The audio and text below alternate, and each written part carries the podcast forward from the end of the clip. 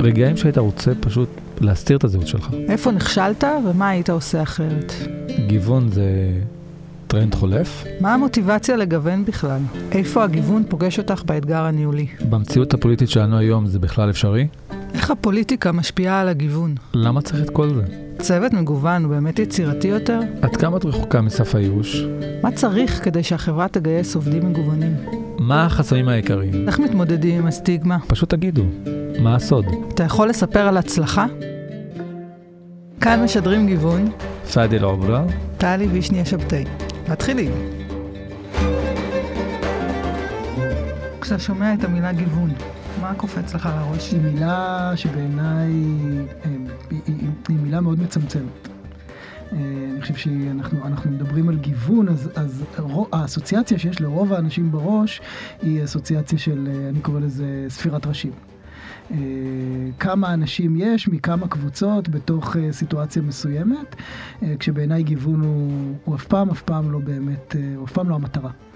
אה, אבל אני חושב שזאת מילה שעוברת, וזה גם חשוב. זאת אומרת, בסוף השיווק של הדברים הוא גם אה, משמעותי, והמילה גיוון עוברת יותר טוב מדברים אחרים שאנחנו אולי מתכוונים אליהם, אני לפחות מתכוון אליהם, כשאני עוסק בתחום הזה, ולכן אה, אם, אם, אם היא עוברת והיא עובדת, אז זה יופי.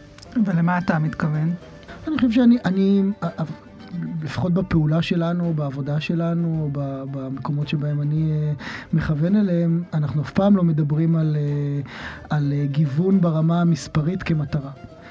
אנחנו מסתכלים על היבטים, על היבטים שונים של, ה, של התהליך הזה, ולמשל, היבט אחד צריך להיות היכולת שלנו באמת לתת הזדמנות שווה אמיתית לאנשים, חברים בקבוצות שונות בתוך, אה, בתוך האוכלוסייה. אנחנו מדברים על היכולת לייצר פלטפורמה שהיא פלטפורמה מיטבית לאינטראקציה משמעותית, שהמטרה שלה בסוף היא שינוי תפיסות, היא שינוי רגשות, היא שינוי עמדות של אנשים, כדי לייצר תהליכים משמעותיים יותר ברמה החברתית אה, הרחבה.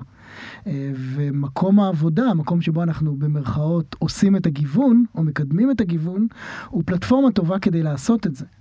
אבל הוא לא תמיד, או לא בהכרח, המטרה בפני עצמה. אתה לא מגיע מקבוצת גיוון, ערן אלפרין. אתה לא גר בכפר קאסם, ואתה לא, אני, לא יותר כהה ממני. מה לך ולזה? איך, איך הגעת לגיוון? קודם כל, אני חושב שכמעט כל אדם, אה, בהיבטים מסוימים, במקומות מסוימים, מגיע מקבוצת גיוון. אה, אני אה, אדם עם מוגבלות. אני נכה כמעט 90 אחוז.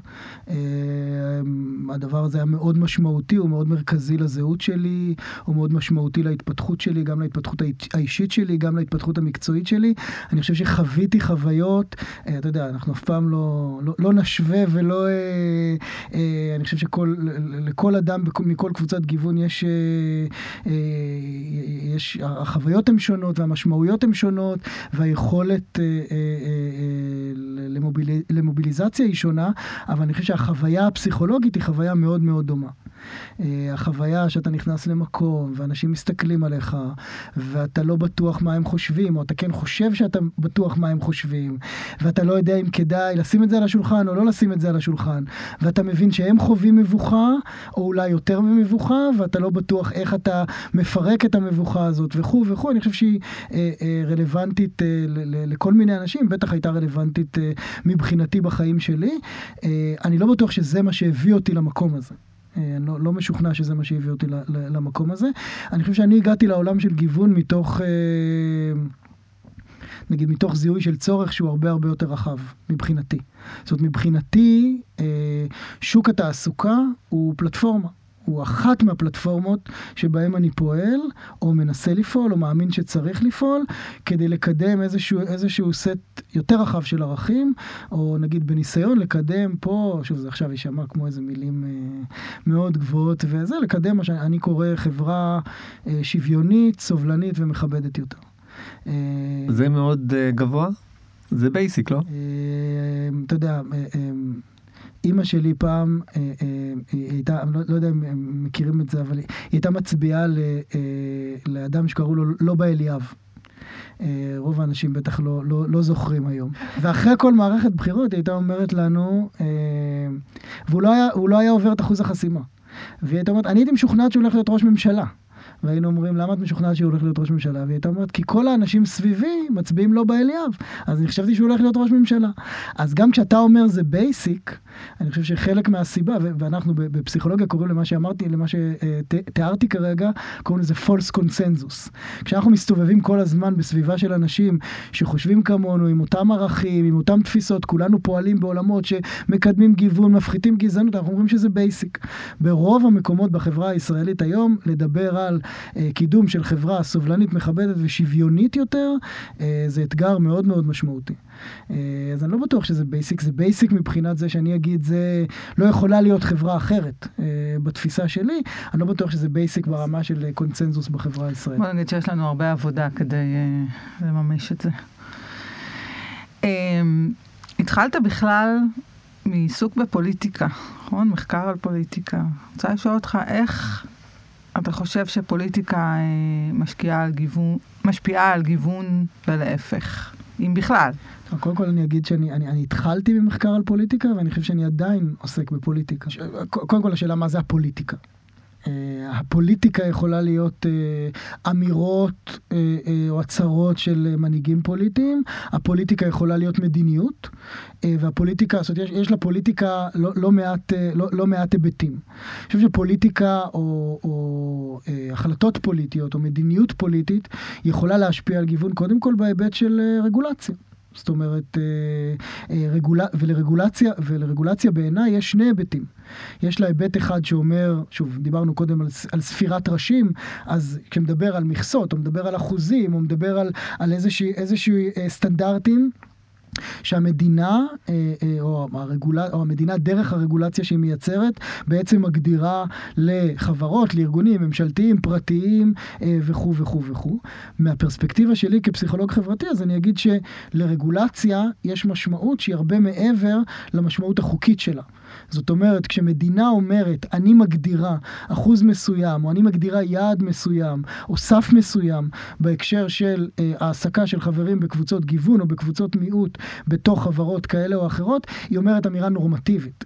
ובעיניי האמירה הנורמטיבית היא הרבה יותר משמעותית מהאמירה החוקית.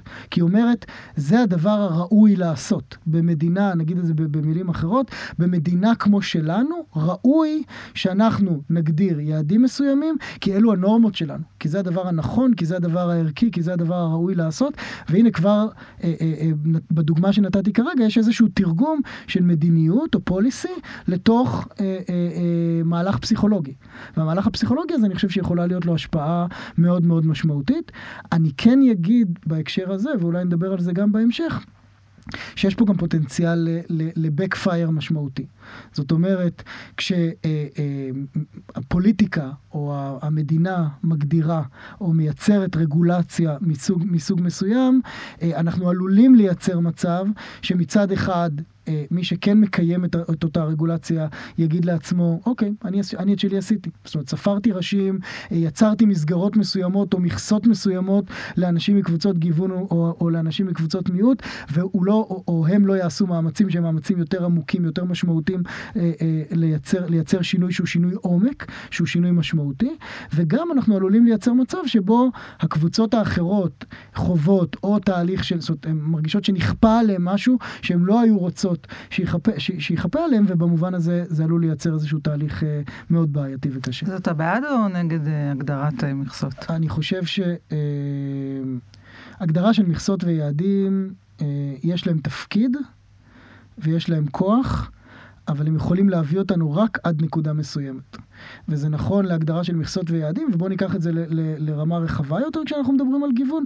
בעיניי זה נכון גם ל- ל- לרעיון שנקרא לו בכותרת ה business case. זה אותו, זה, זה נכנס באותה חבילה.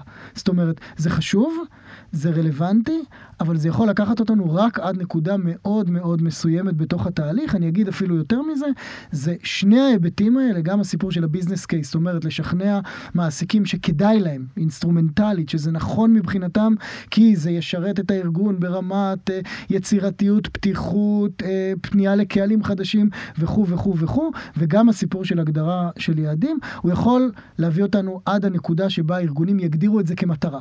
הם יגידו זה משמעותי לנו, הם יגדירו את זה כמטרה, זה בשום מקרה לא יכול להבטיח הצלחה של התהליך, שהיא אה, מחייבת פעולה שהיא פעולה הרבה יותר עמוקה והרבה יותר משמעותית. שאלה בהקשר הפוליטי, אז תקן אותי אם אני טועה, יש כיתוב ימינה או יש תהליך של דה-לגיטימציה לחברה, לחברה הערבית, בזמן שיש יותר עיסוק בגיוון ושילוב של החברה הערבית בתעסוקה. אני מאבחן את זה נכון? כן, אתה עדין. ואיך... תרשה לי להגיד את זה במילים יותר קשות. אני אשמח. אחת הממשלות הגזעניות והקיצוניות בתולדות מדינת ישראל, שמייצרת גם הצהרות וגם אה, אה, מנסה לפחות, ובחלק מהמקרים מצליחה, ראה חוק הלאום, לקדם חוקים שהם מהקיצוניים הקשים, המדירים, הגזעניים, שחוקקו במדינת ישראל. היא גם אחת הממשלות שמשקיעה את הסכומים הגדולים ביותר בקידום, ההיסטור... בקידום האוכלוסייה הערבית בהיסטוריה של מדינת ישראל. ועכשיו שאלת העומק. והדבר הזה מייצר מתח, הוא מייצר פרדוקס אה, מאוד מאוד משמעותי. אם יש לכם כמה שעות, אני מוכן להסביר אה, לא, בקצרה, תסביר לי זה בקצרה, תן לי את זה במשפט, אתה איך זה קורה? אוקיי, אז, אז, אז אני אגיד, אה, אה, אני אנסה לתת איזשהו ניתוח, אה, ניתוח של הדבר הזה, אני לא בטוח שאני מסוגל לעשות את זה ב, בתוך ההקשר הנוכחי, אבל אנחנו ננסה.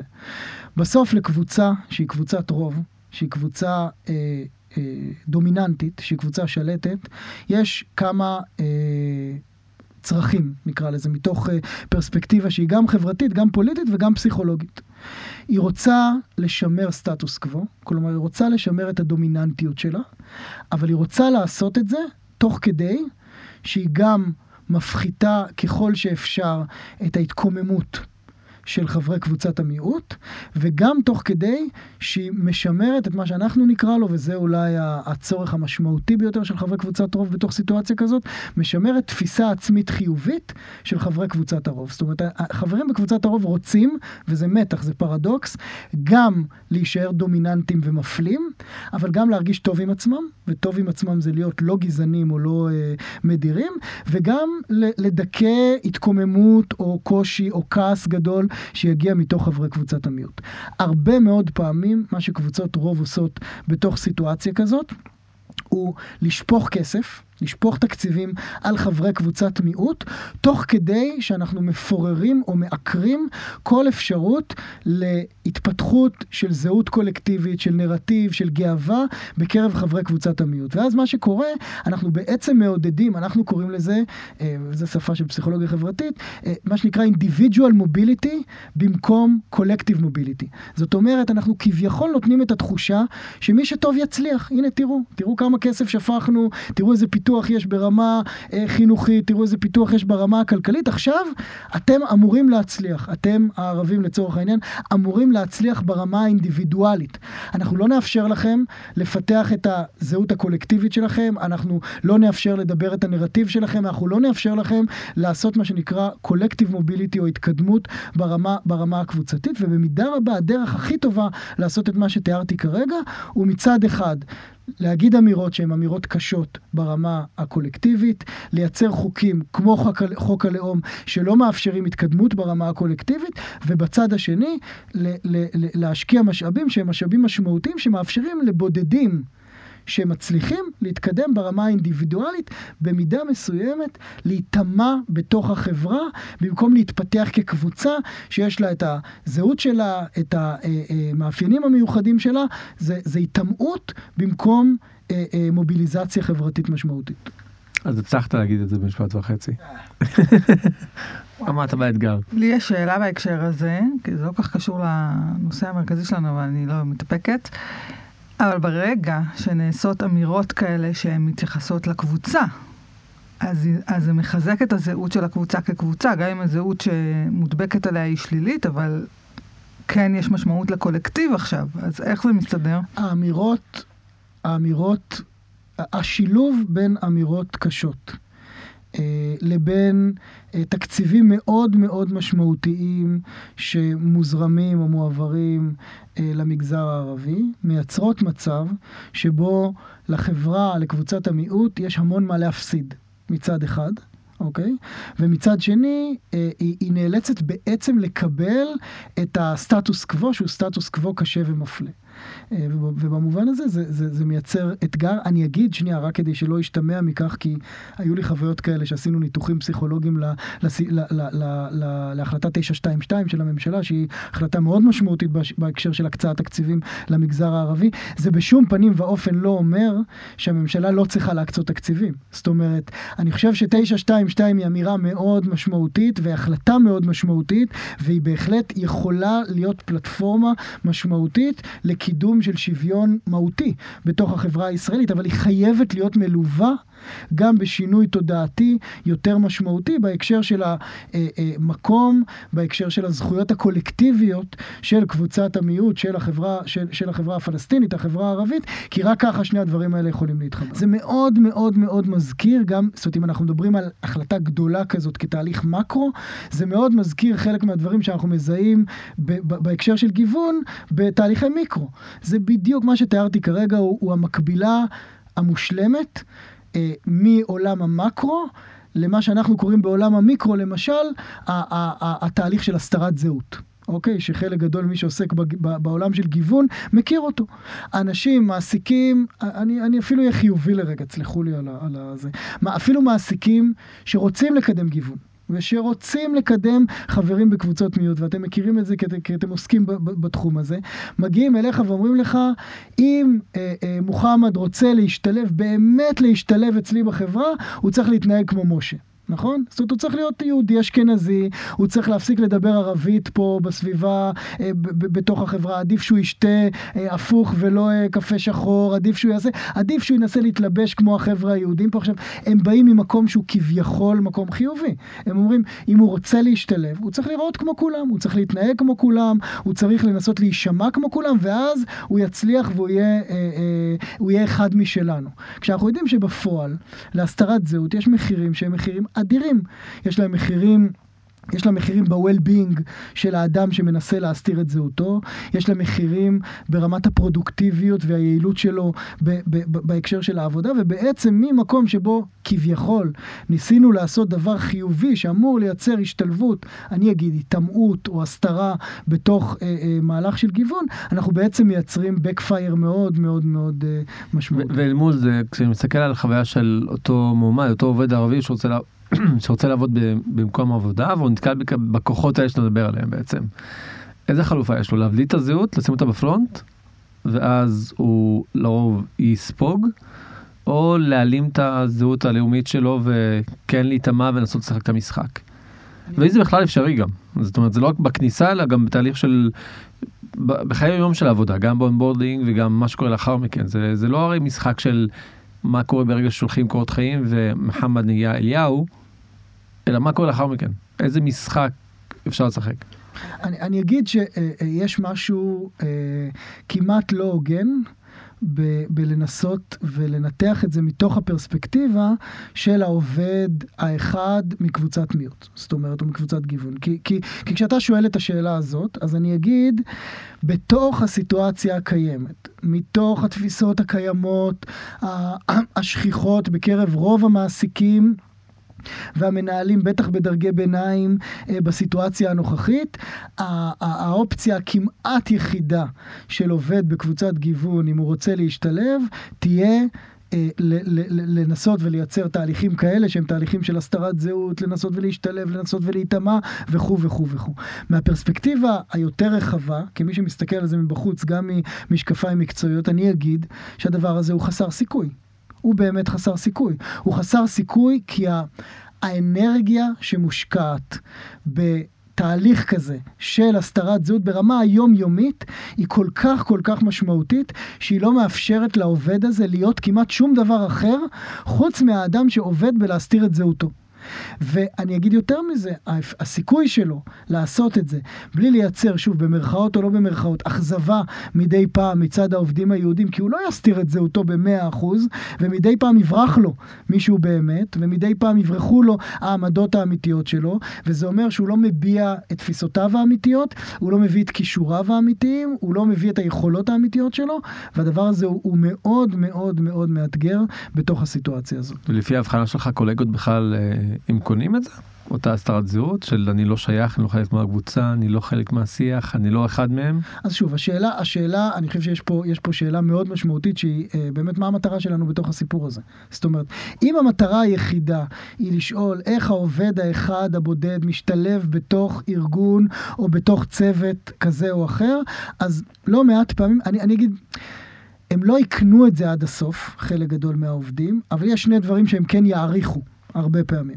הם יעריכו את, את הרצון והמוטיבציה, זאת אומרת, הם יגידו, הוא מנסה להשתלב, הוא עושה מאמצים גדולים, זה משמעותי הרבה פעמים עבור, אה, עבור אה, חברים בקבוצת הרוב, וכן, יותר נוח להם להתנהל חלק משמעותי מהזמן בקרב אנשים שלפחות מנסים להתנהג כמוהם. אם אתה שואל אותי לאורך זמן, האם לדבר הזה, האם יש היתכנות שהדבר הזה יכול להצליח, ההיתכנות היא מאוד מאוד מאוד נמוכה. איך אתה מסביר את הפופולריות של נושא של גיוון והכללה אה, תופס אה, פה בחברה הישראלית? האם זה איזשהו טרנד אה, חולף כזה, או זה באמת איזשהו תהליך של שינוי עומק שהחברה הישראלית עוברת? אז קודם כל בוא נשים את זה בפרופורציות.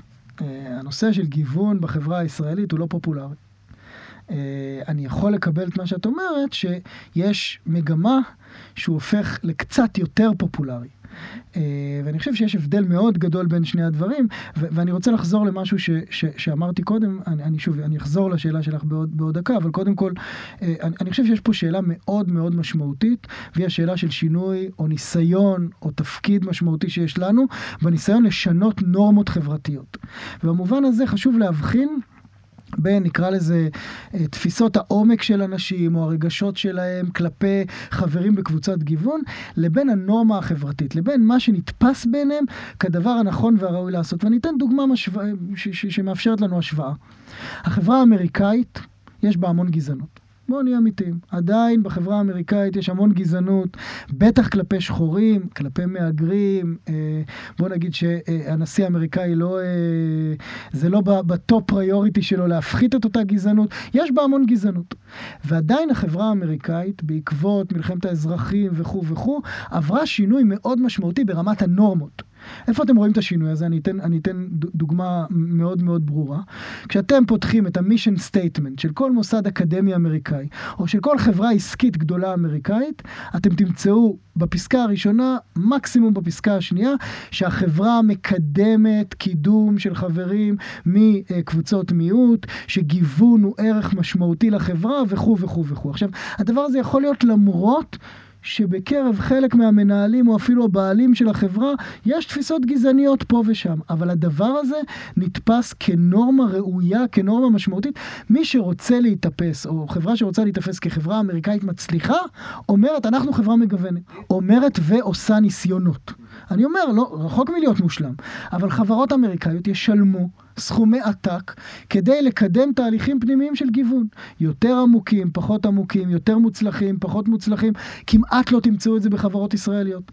גם החברות הישראליות שמעורבות בפרויקטים הכי משמעותיים והכי, אה, אה, אה, והכי אפקטיביים בהקשר של קידום של גיוון, אם נשאל אותם מחר, האם תהיו מוכנות לשלם סכומים משמעותיים כדי לקדם את אותם ערכים, ברוב המקרים נקבל גמגום בחזרה. ונקבל גמגום בחזרה, כי הדבר הזה הוא עדיין לא נתפס בחברה הישראלית כנורמה שהיא נורמה משמעותית. ופה יש, יש לנו תפקיד.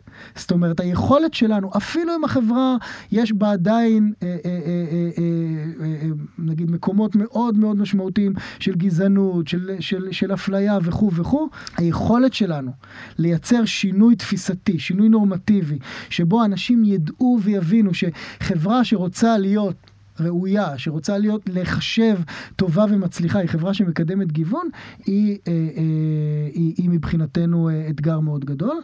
אני כן אגיד, ופה אני חוזר לשאלה שלך, אה, יש מגמה. ויש התחלה של שינוי בהקשר הזה, והמגמה הזאת, וצריך להגיד, לא הכל הוא פסיכולוגי, המגמה הזאת נובעת קודם כל ולפני הכל מצרכים כלכליים אמיתיים. זאת אומרת, בסוף יש הבנה משמעותית ועמוקה בחברה הישראלית שאומרת, אם אנחנו לא נקדם את, אה, אה, אה, את התעסוקה בעיקר, או את ההעסקה, בעיקר של שתי קבוצות, של ערבים וחרדים בחברה הישראלית, היכולת של הכלכלה הישראלית לשרוד ו/או להתפתח היא מאוד מאוד מאוד מוגבלת. וזה נכון ברמת המקרו של החברה הישראלית, וזה נכון ברמה של תחומים ספציפיים, שבהם אנחנו רואים שרמת ה... זאת אומרת, היכולת של מעסיקים בעצם לגייס מועמדים מועמדים משמעותיים וטובים שהם לא מתוך קבוצות הגיוון האלה הולכת ופוחתת, ויש צורך שהוא צורך אמיתי, ואז גיוון נהיה אה, אה, אה, סיפור שהוא סיפור משמעותי. אני חושב שזה מתחבר, זאת אומרת הצורך, ה, ה, נקרא לו הכלכלי, אה, חברתי הזה מתחבר גם לאיזושהי הבנה יותר רחבה. אה, אה, זאת אומרת, כמו שתחום הגיוון מאוד מתקדם בשנים האחרונות, או יש מגמה של התקדמות של תחום הגיוון, קחו למשל את מספר הארגונים. שעוסקים בישראל בשנים האחרונות בתחום של חברה משותפת או הפחתת גזענות, למשל בתחום החינוך, הוא גם גדל מאוד. זאת אומרת, אה, לצערנו, וצריך להגיד את זה, ככל שהגזענות פורחת, אה, גם, גם, גם הקונטרה שלה פורחת. אה, ואני חושב שיש פה שילוב בהיבט התעסוקתי בין צורך כלכלי שהוא מאוד משמעותי, לבין צורך ערכי או הבנה שאנחנו חייבים להתמודד עם משבר או עם אתגר ערכי מאוד מאוד גדול, והעולם של גיוון נותן פלטפורמה טובה למק... ל... ל... ל... לשני האתגרים האלה. ועדיין לא מדובר בטרנד שהוא יחלוף מתישהו? אז אני חושב שיש פה... כי, פה... כי האיום הכלכלי הוא, הוא רחוק, אנחנו לא מדברים על... על... אה, הגבלת הצמיחה בעוד חמש שנים. אז זה מין משהו כזה שאפשר לדחות אותו. אז אני חושב שיש פה, יש פה אה, אה, כמה דברים שצריך להגיד. קודם כל, הטרנד הזה, ופה אני מחבר בין הפוליטיקה, או הפוליטי לחברתי. הטרנד הזה כרגע מתקיים אה, תחת שלטון שלאורך שנים לא באמת מאמין בשוויון מלא לכל האזרחים. צריך להגיד את זה. בטח בהקשר היהודי-ערבי, ממשלות ישראל של השנים האחרונות הן ממשלות שהערך של שוויון מלא לכלל האזרחים הוא ערך שהן לא מצדדות בו. חוק הלאום באמירה הכי בסיסית שלו אומר שוויון הוא לא שווה ל, אה, או, או לחשיבות של, נקרא לזה, היהודיות של המדינה.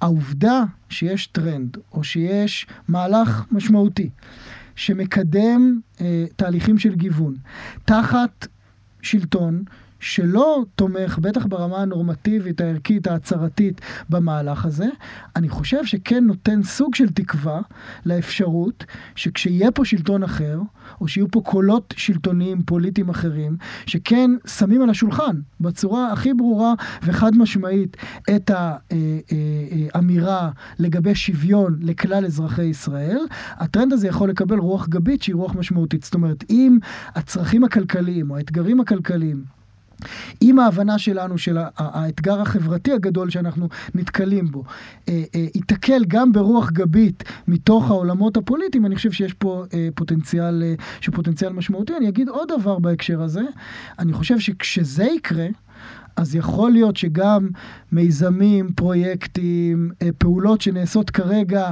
רק תחת הכנפיים של נגיד ה business case או, או הרעיון הכלכלי, אבל מפחדות לשים את האמירות היותר ערכיות, המהותיות, העמוקות על השולחן, אה, יוכלו ל, ל, ל, להוציא מה, מהבוידם גם את האמירות האלה. ואז אני חושב שגם לתהליכים שמנסים לקדם גיוון, יהיה צ'אנס יותר משמעותי. כי בעיניי, כמו שאמרתי, ה business case יכול לקחת אותנו יכול, יכול לשים foot in the door. הוא לא יכול לשמר תהליך משמעותי לאורך זמן, בשביל זה נדרש שינוי תפיסתי, שינוי ערכי, אה, אה, וזה כנראה צריך דחיפה גם במקומות אחרים. זה קצת עצוב מה שאתה אומר, I must say. כי כאילו, בעצם מה אתה אומר, אם משתנה השלטון אז תהיה דחיפה יותר גדולה לגיוון, זה מאוד קושר את הגיוון לעמדות אה, פוליטיות, ואם אני מסתכלת רגע על חברות עסקיות, אז מה זה אומר? שמנכ"לים של חברות עסקיות, אם הם לא בצד הנכון של המפה, אז לא יקדמו גיוון באמת?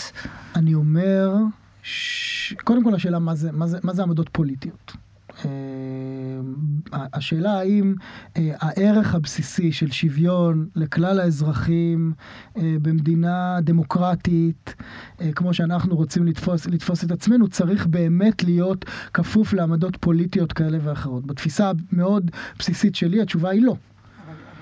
נכון. נכון, והדבר הזה קורה, אבל, אבל, אבל באמת בתפיסה המאוד מאוד בסיסית שלי, התשובה היא לא. את רוצה את, את, את, את האמירה היותר אה, עמוקה לגבי הדבר הזה? אז אני אגיד בצורה הכי, את יודעת, בצורה הכי עמוקה. אני חושב שאנשי אה, עסקים, מנהלים, שבבסיס שלהם לא מאמינים אה, בתפיסה שוויונית או בערכים של שוויון כלפי כלל האזרחים, יהיה להם מאוד מאוד מאוד קשה לקדם לאורך זמן שוויון או גיוון, אפשר להגדיר את זה בכל מיני צורות, בתוך החברות העסקיות שלהם. עכשיו, את שואלת אותי, אני, אני כן חושב, למשל, מה שתיארתי קודם לגבי החברה האמריקאית הוא משמעותי. זאת אומרת, אם יש שינוי, ואני חושב שאנחנו מתקדמים לכיוון הזה, שינוי יותר תשתיתי של נורמות חברתיות ב, ב, ב, בחברה הישראלית, שמדברות על גיוון או שוויון בתעסוקה כדבר הראוי, כדבר הנכון, באוניברסיטאות, בארגונים עסקיים וכו' וכו', אז גם אנשים שברמה המאוד עמוקה שלהם הם אנשים, נקרא להם, לא, לא נגיד גזענים, אבל, אבל פחות מאמינים או יותר מאמינים בהיררכיה ופחות מאמינים בשוויון, נקרא לזה, ייגררו, ייגררו לכיוון הזה. אבל בשביל זה צריך להיות שינוי שהוא שינוי מקרו, שהוא שינוי יותר רחב. אבל אני לא חושב שזה עצוב, דרך אגב, אני חושב שזה חלק ממאבק. וצריך להבין שזה חלק ממאבק. המחשבה, אני, הדבר היחיד שאני חושב שאולי אני אה, אה, קצת מאתגר פה, הוא את המחשבה שאפשר לחיות בתוך חברה שהדומיננטיות התפיסתית בה היא דומיננטיות תפיסתית היררכית גזענית ולקדם בה גיוון. מסיבות עסקיות וכלכליות. אני לא חושב שזה יכול לקרות. לא, זה אני ממש אה, מתחברת, רק שקשרת את זה לשלטון. לא, אמרתי שיש שינוי משמעותי כבר היום, ושאנחנו מזהים טרנד. אתגרתי את מה שאת אמרת לגבי זה שזה סופר פופולרי, אני לא חושב שזה סופר פופולרי. לא, אם זה היה סופר פופולרי לא היינו פה ולא היינו צריכים אוקיי. לעשות פודקאסט. אני חושב שאנחנו מתקדמים בכיוון נכון, יש התקדמות שהיא התקדמות נכונה, שהיא התקדמות יפה. הרבה יותר חברות, ארגונים, אוניברסיטאות, היום מצהירות על גיוון כמטרה שלהם, בהשוואה למה שהיה לפני חמש או שש שנים. אה, כדי להביא את זה למצב שזאת תהיה הנורמה, שבה חברות ימדד, ימדדו את עצמם, ישווקו את עצמם על פי רמות הגיוון שיש אצלם, יש לנו עוד כמה צעדים ללכת, ואני כן אומר שהיכולת לעשות את זה בתוך מסגרות או תחת מסגרות פוליטיות שלא נותנות לדבר הזה רוח גבית, היא יכולת הרבה, היא, היא הרבה הרבה יותר מאתגרת. צריך כן לומר, שבמובן הזה, כשאנחנו מדברים על המערכת הפוליטית, צריך להבדיל או להבחין בצורה מאוד משמעותית בין הדרגים המקצועיים בתוך המערכת הפוליטית לבין הדרגים הפוליטיים בתוך המערכת הפוליטית. בסוף, שוב, אפשר לשאול את עצמנו, אה, אה, אה, זה מאוד מאוד מעניין לשאול, למשל, איך עברה החלטה 922, שדיברנו עליה קצת קודם. אה, ואני חושב שהיום נכתבים, נכתבות עבודות בהרווארד על השאלה הזאת, איך זה קרה. אמיר לוי, אה, אה, איימן סף וכו' וכו', איך הדבר הזה קרה תחת ממשלה שהיא ממשלה כזאת. אני חושב שהדרגים, בגדול, בגדול, הדרגים המקצועיים במשרד האוצר ובמקומות אחרים, אה, דחפו מאוד מאוד מאוד חזק את הביזנס קייס. ולדבר הזה יש משמעות, וזה יכול לקרות גם תחת אה, אה, אה, ממשלה שזה לא עומד אה, בתשתית של סל הערכים שלה. אה, דיברת קודם, אה, הזכרת את הנושא של החינוך. ומעניין אותי לשאול אותך, האם אתה חושב שהנושא של ה... אה, בשביל להצליח ב... ב... בלקדם ולעשות את השינוי החברתי הזה בהיבטים של גיוון והכללה, האם צריך להתחיל מוקדם? האם צריך להתחיל כבר במערכות החינוך, כשהיום הן בעצם מאוד נפרדות? שוב, אני חושב שאנחנו מגיעים מפרספקטיבה טיפונת שונה לשאלה הזאת. זאת אומרת, בעיניי... מערכת החינוך, זאת אומרת, שוק התעסוקה הוא לא המטרה והוא לא סוף התהליך.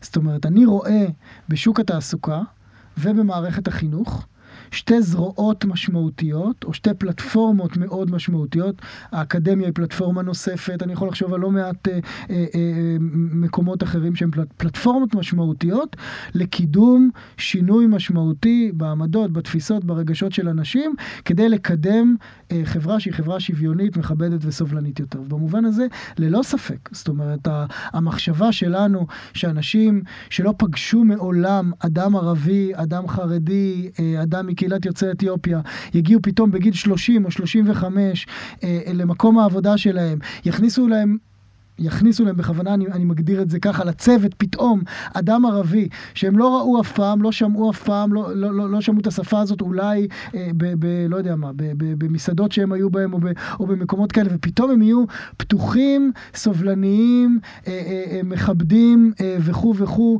אה, וידעו לעשות את הדברים נכון, ויבואו עם המוטיבציות הנכונות. אני חושב שזה נאיבי, זה, זה כמעט לא, זה כמעט אה, אה, משאלה שהיא לא, לא רלוונטית. הדברים האלה חייבים להתקיים מגילאים יותר צעירים. העובדה שמערכת החינוך בישראל היא מערכת סגרגטיבית היא... אה, יש לכם מילים עדינות? אני... אה, אנחנו אוהבים את זה. את תפקיד העדין אני כבר לקחתי, אז... אוקיי, אז היא, בוא נגיד, אחד מהכשלים הדרמטיים על סף השערוריות הגדולות בתולדות אה, מדינת ישראל. המחשבה שלנו שאנחנו צריכים לקחת את החברה ולחלק אותה אה, לקבוצות אתניות או לקבוצות על פי רמת ההזדהות הדתית שלהם, ולייצר מערכות נפרדות לכל אחת מהקבוצות האלה, ולחשוב שאחר כך אפשר לתפקד כמדינה שיש בה חברה משותפת, אה, מערכת כלכלית משותפת, ואני אומר את הדברים האלה מתוך הכרה, ואני כן מכיר אה, בצורה מאוד מאוד ברורה בצורך של קבוצות ל, ל, לזהות הפרטיקולרית של, שלהם, לתרבות הפרטיקולרית שלהם, לקדם את התפיסות שלהם, לקדם את הזהויות שלהם. זה לא שאני אומר, בואו נחבר את כולם ונייצר פה איזה, איזה כור היתוך, או, או, או, או כולם שיהיו אותו דבר. אבל בין להגיד שאנחנו נותנים את המקום, את הביטחון, את, ה, את, ה, את, ה, את האפשרות להתפתחות של כל אחת מהקבוצות בפני עצמה, לבין להגיד, אז בואו נפריד אותם לחלוטין. את אמרת מערכת החינוך, אבל בואו נדבר על, על, על, על מקומות המגורים שלהם. זאת אומרת, בסוף אנשים ברובם המכריע גרים במקומות נפרדים, מתחנכים במוסדות נפרדים, והיכולת שלהם אחר כך לקיים חיים משותפים במקומות התעסוקה באוניברסיטה היא, היא, היא כמעט נס. אז יש לנו שאיפה שהיא בלתי ניתנת להשגה? לא, לא, לא, אנחנו לגמרי, אני חושב שאנחנו לגמרי רואים שבמקומות שבהם נעשית פעולה שהיא פעולה משמעותית, שהיא פעולה אפקטיבית ברמה, בהיבט שהיא לוקחת גם את המנופים השונים בחשבון וגם את, את תהליכי העומק בחשבון, אנחנו מצליחים לייצר שינוי. וזה נכון דרך אגב גם למערכת החינוך וגם לעולם, ה, וגם לעולם התעסוקתי, זאת אומרת זה אפשרי, אבל צריך להגיד שכללי הפתיחה הם מאוד נגדנו. זאת אומרת, אנחנו מצליחים למרות העובדה שהילדים ובני הנוער לא פוגשים אחד את השני. אנחנו מצליחים למרות העובדה שהנורמה החברתית והפוליטית היא, היא, היא כרגע נגדנו, אבל העובדה היא שגם, ש, שה, שהכיוון כרגע, או המגמה כרגע, היא כן מגמה חיובית בהקשרים האלה. ו, ואני אומר, לפעמים... גם אם אני מאוד מאוד מעמיק, מאמין בתהליכי עומק, או בתהליכים של, של שינוי עומק, שינוי תפיסתי, שינוי פסיכולוגי, לפעמים ההקשר הקונטקסט מייצר לנו אה, פלטפורמה שכמעט מכריחה את האנשים להתקדם אל עבר שינוי, ואני חושב שזה מה שקורה לנו כרגע. זאת אומרת, אין לנו ברירה אלא לנסות ולקדם אה, אה, תעסוקה מגוונת יותר, כי אחרת... הכלכלה פה לא תשרוד והחברה פה לא תשרוד. אבל עצם הניסיון לא עושה, זה, לא עושה את זה יותר מסוכן, כי אם אני חוזר לדור של סבתא שלי, אז אנחנו פה, אתם שם, בקושי נפגשים, גם לא מדברים אחד עם השני. כרגע אני דור שלישי למשפחה, והמצב הוא שונה. אני מדבר עברית כמוך, אם לא טוב יותר. אה, שנינו עובדים בתל אביב, וישנה ציפייה שזה אוטוטו זה, זה השינוי מגיע. כי אנחנו עוסקים בזה, מדברים על זה, מקליטים פודקאסט על זה. ומה יקרה אם זה ייכשל? מה, מה זה יעשה בעצם לתהום של חוסר האמון בין החברה הערבית לחברה היהודית? אז קודם כל, אני, אני לא חושב שזה יכול להיכשל. אני אומר בשיא הכנות, אני לא חושב שזה יכול להיכשל. אני חושב שאנחנו אנחנו, אנחנו כבר על הגל, אה, אנחנו בתהליך מאוד מאוד משמעותי של שינוי, אה, שינוי משמעותי קודם כל בחברה הערבית בהקשר הזה, אנחנו מסתכלים על המספרים באקדמיה, אנחנו מסתכלים על ההישגים של מערכת החינוך, אנחנו, קודם כל יש שינוי מאוד מאוד משמעותי שמתרחש בתוך החברה הערבית, ואני אגיד עוד דבר, גם השינוי הפוליטי בהקשר של החברה הערבית, או של הפוליטיקה הערבית, הוא שינוי מאוד משמעותי בהקשר הזה. זאת אומרת, הפוליטיקאים הערבים, אה, אה, וראינו את זה יפה מאוד במערכת הבחירות האחרונה, בעצם הפוליטיקאים הערבים אה, אומרים שני דברים, הם אומרים, א', אנחנו רוצים השפעה. אנחנו רוצים השפעה בשביל החברה שלנו, ובשביל זה אנחנו מוכנים להיות מעורבים. והדבר השני שהם אומרים, אנחנו יודעים לשחק את המשחק שלכם. כמו שהצעירים הערבים כבר אומרים היום, אנחנו יודעים לשחק את המשחק העסקי, ההייטקיסטי וכו' וכו', הפוליטיקאים אומרים, אנחנו מבינים את הפוליטיקה הישראלית אולי יותר טוב מכם, ואנחנו רוצים לשחק את המשחק, ולכן אנחנו בתהליך משמעותי של שינוי. החברה היהודית הבינה שאין לה ברירה.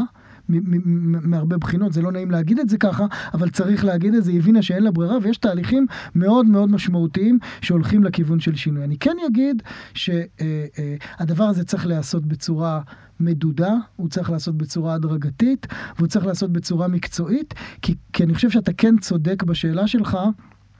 שלכישלון או לאכזבה בהקשר הזה יש מחירים מאוד קשים.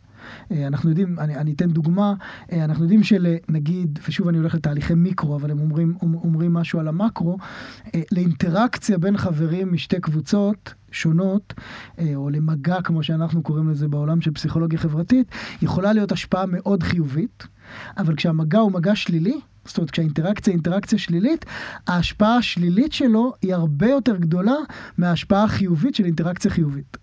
אה, ולכן אנחנו כן צריכים מאוד מאוד מאוד להיזהר, זאת אומרת, התהליכים האלה צריכים להיעשות, כמו שאמרתי, בצורה מדודה ובצורה מקצועית. כשאתה אומר מדודה ומקצועית, אם עכשיו מקשיבים לנו אה, מנהלים ומנהלות, אה, אני מחזירה אותנו שוב לעולם התעסוקה. אה, מקשיבים לנו עכשיו מנהלים ומנהלות בחברות, בעלות רוב יהודי. מה הצעדים שאתה, שאתה ממליץ להם לעשות כדי uh, להגביר את uh, תהליכי הגיוון uh, וההכללה אצלם בחברה? כמה נקודות שהן נקודות אולי uh, uh, מאוד בסיסיות. אז, אז באמת אחת היא שתהליך של גיוון של ארגון או של חברה הוא תהליך שמתמשך הרבה הרבה הרבה מעבר לשלב הגיוס של עובדים חדשים. וזה דבר דרמטי. זאת אומרת, אני חושב שחלק גדול אה, מהמעסיקים שחושבים על, תהליכי, על תהליכים של גיוון, חושבים בעיקר על האיתור ועל הגיוס והמיון של אה, אה, אה, אה, מועמדים מקבוצות גיוון. ואני חושב שמה שאנחנו רואים, ואנחנו יודעים שגם במקומות שהתהליך הזה, אה, משתנה ונעשה בצורה מאוד אה, מקצועית, אנחנו אחר כך רואים נשירה מאוד מאוד מאוד משמעותית, או אה, היתקעות במשרות מסוימות וחוסר יכולת להתקדם של חברים בקבוצות גיוון, ואנחנו צריכים להבין שהתהליך הזה הוא תהליך הרבה הרבה יותר משמעותי מהתהליך של הגיוס, של המיון והגיוס של, של עובדים חדשים. יש פה תהליך עומק משמעותי בשלב של הקליטה של עובדים מקבוצות גיוון לתוך אה, אה, אה, אה, צוותים שהם חלק מקבוצת הרוב. יש פה תהליך משמעותי שצריך ללמוד אותו, של איך מנהלים צוותים או מחלקות שהם צוותים ומחלקות מגוונים. זה שונה לחלוטין מניהול של צוותים ומחלקות אה, שהם צוותים ומחלקות אה, הומוגנים, וגם תהליכים של אה, קידום, תהליכים של אה, אה, אה, מישוב של חברים בקבוצות גיוון צריכים להיות אחרים. זאת אומרת, אנחנו צריכים לראות תהליך שהוא תהליך הרבה יותר משמעותי והרבה יותר מתמשך. זאת נקודה אחת. אני חושב שנקודה שנייה שהיא מאוד משמעותית בהקשר הזה, היא לחשוב בכל אחד מהצעדים שאנחנו עושים על כלל השחקנים בתוך, המהלך, בתוך המהלכים האלה ולחשוב על הצרכים שלהם, על הפחדים שלהם, על החששות שלהם ועל התפיסות שלהם לגבי התהליך. זאת אומרת, בסוף בסוף בסוף בתוך, בואו ניקח לדוגמה, תהליך של קליטה של עובד מקבוצת גיוון לתוך צוות שהוא צוות מקבוצת הרוב, אז יש פה את, ה, את העובד עצמו. עם התחושות שלו, עם החששות שלו, עם הפחדים שלו, עם הסטריאוטיפים שהוא חושש שידביקו אליו.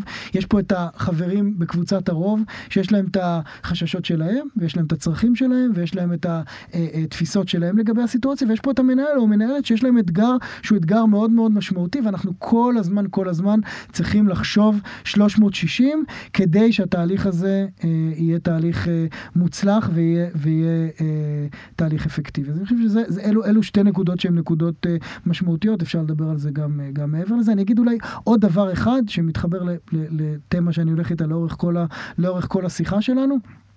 מנהלים שרוצים לקדם גיוון בארגונים חייבים, חייבים, חייבים, מעבר לתהליכי העומק שדיברתי עליהם כרגע, להציב נורמות שהן נורמות משמעותיות בארגון. זאת אומרת, הם צריכים או צריכות לדבר על הארגון שלהם כארגון מגוון. הם צריכות לייצר מוביליזציה או שינוי בתפיסות של העובדים האחרים והמנהלים האחרים לגבי החשיבות של הדבר הזה, ואולי הכי חשוב, הם צריכים וצריכות להגיב בצורה ברורה וחד משמעית לאינסידנטים, לאירועים שמתרחשים גם בעולם מחוץ לחברה וגם בעולם בתוך החברה, שיכולים להשפיע על היכולת של הארגון, שוב, לקלוט עובדים אה, אה, מקבוצות, מקבוצות גיוון, ורק על ידי יצירת נורמות חדשות מצד אחד ותהליכי עומק מצד השני, הם באמת יכולים אולי לקדם אה, תהליכי גיוון אפקטיביים ומוצלחים. ערן, היה פשוט מרתק. אה, נהנינו, ואני בטוח גם שהמאזינים שלנו נהנו מכל רגע, ומי שלא גם נמצא את הדרך לענות מהפודקאסט עם התוכן המצוין שהיה פה. תודה רבה רבה. תודה, היה כיף גדול. תודה רבה לגוגל קמפוס, שמארח אותנו בסטודיו המדהים שלו אה, בהקלטת כל הפרקים. הבית של גוגל סטארט-אפים. אהבתם את התוכן? נהניתם? יש לכם מה לומר? מוזמנים לקבוצת הפייסבוק, דרוש גיוון. מחכים לכם.